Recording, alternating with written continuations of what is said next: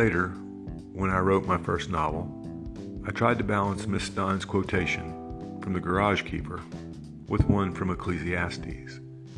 But that night walking home, I thought about the boy in the garage and if he had ever been hauled in one of those vehicles when they were converted to ambulances. I remembered how they used to burn out their brakes going down the mountain roads with a full load of wounded, and braking in low, and finally using the reverse, and how the last ones were driven over the mountainside empty so they could be replaced by big Fiats with a good H shift and metal to metal brakes. Ernest Hemingway, A Moveable Feast.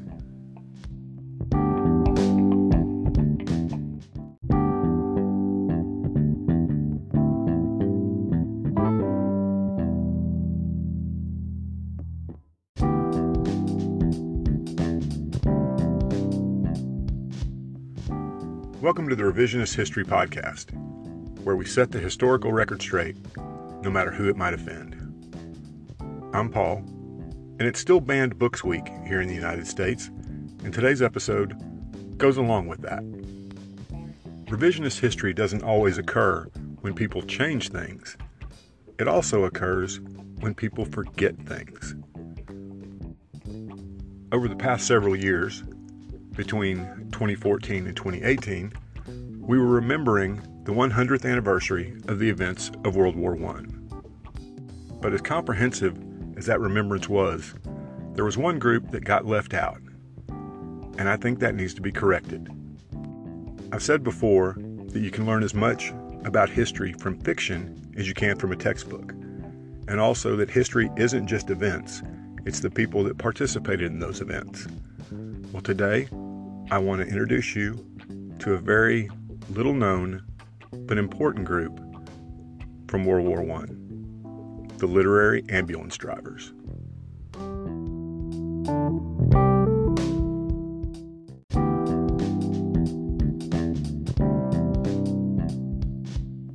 So, who are these volunteers known as gentlemen drivers?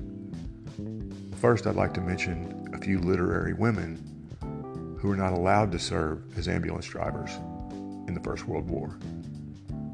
They were confined rather to hospital service and other volunteer duties. Both Gertrude Stein and her partner, Alice B. Toklas, served in hospitals in Paris and in other relief areas. And Sylvia Beach, the owner of Shakespeare and Company in the years after the war, served in relief work throughout France, as well as with the Red Cross in post war Serbia. The war inspired Gertrude Stein's perhaps most famous quote when she told Hemingway years later that he and all of those who had served in the war were a lost generation. To this day, that term is applied to the authors of that immediate post war period of the 1920s and 1930s most of whom served in some capacity in the war, and many of whom were ambulance drivers. That distinguished list includes E. E. Cummings, John Dos Passos, Ernest Hemingway, Archibald MacLeish, Somerset Maugham, Hugh Walpole, and a number of other writers not really known that well to us today. It's worth noting that, with the exception of Maugham, who had published before World War I began, None of these authors were published prior to the end of the war, and thus all of their work was in some way influenced by their experiences. Dos Passos and Hemingway were both Americans who volunteered before America entered the war. Dos Passos served as an ambulance driver in France and then later in Italy, where he first met Hemingway.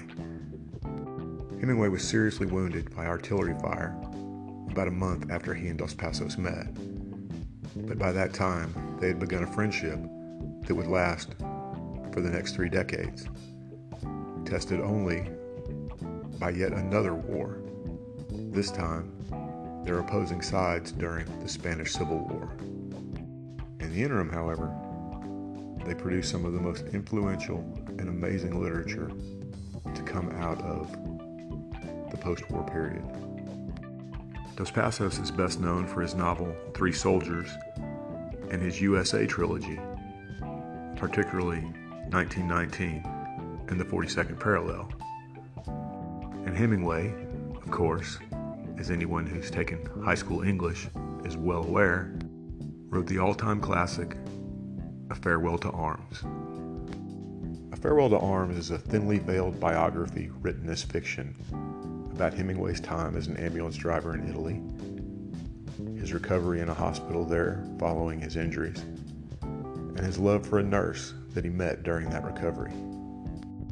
More importantly than the autobiographical and romantic angles, however,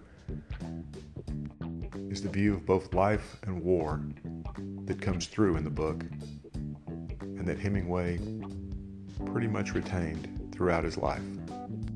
Hemingway believed that war was unavoidable, but that in spite of this, it did give the opportunity for one to exhibit courage and perhaps, in the best of circumstances, achieve glory.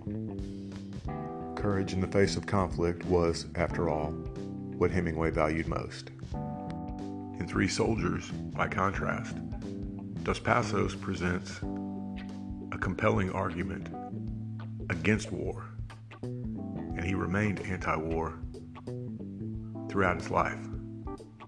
He did not see it as something unavoidable, but rather as something to be avoided at all costs. As wonderful as those and other books of the time were, however, the one that's my favorite and the one that I personally think is the best wasn't written until about the second year of World War II. And it was written not by an American, but by an Englishman. Somerset Maugham is not considered one of the lost generation writers partly because he was considerably older than all of them. He volunteered as an ambulance driver in the Great War, mainly because at 40 years old he was already too old for military service in the British Army. He actually revised drafts of his best known novel, Of Human Bondage, while he was in France during the war. But for me, his finest novel, and the best novel about the World War I experience, was The Razor's Edge. If you've listened to other episodes of this podcast, you may have heard me mention The Razor's Edge before and how I have reread it every year since around 1985. The novel tells the story of a young man who served as a pilot in World War I and witnessed the carnage firsthand, and then his search for meaning in the years following the war. It tells of how, upon his return to America, because Maugham made his main character an American, his friends couldn't understand why he couldn't just get back on with life and jump on the now booming jazz age that had started and the focus on making money that everyone else was involved in. The war was terrible, yes, but he should just get over it and move along The book also explores how this me first view was shattered when the Great Depression hit in 1929, and how the main character's search for meaning made a little more sense then to everyone else around him. If you read The Razor's Edge today, it's hard not to see the parallels between the Iraq War, the Great Recession, and a number of other things going on in America right now. And I believe that just like after World War I, in the years to come, we will see some powerful fiction brought forward by authors whose lives and worldview were shaped by their service in Iraq and Afghanistan. Some will say if you want to know about World War I or any period of history, read the history books, watch the documentaries. And those are all very valid. I do both of those things. But as I think listeners of this podcast know, there are many times where truth can be told much more effectively in fiction than it can in history. and the truth told by those heroic, gentlemen, literary ambulance drivers is something that we should all pay attention to. Keep on reading.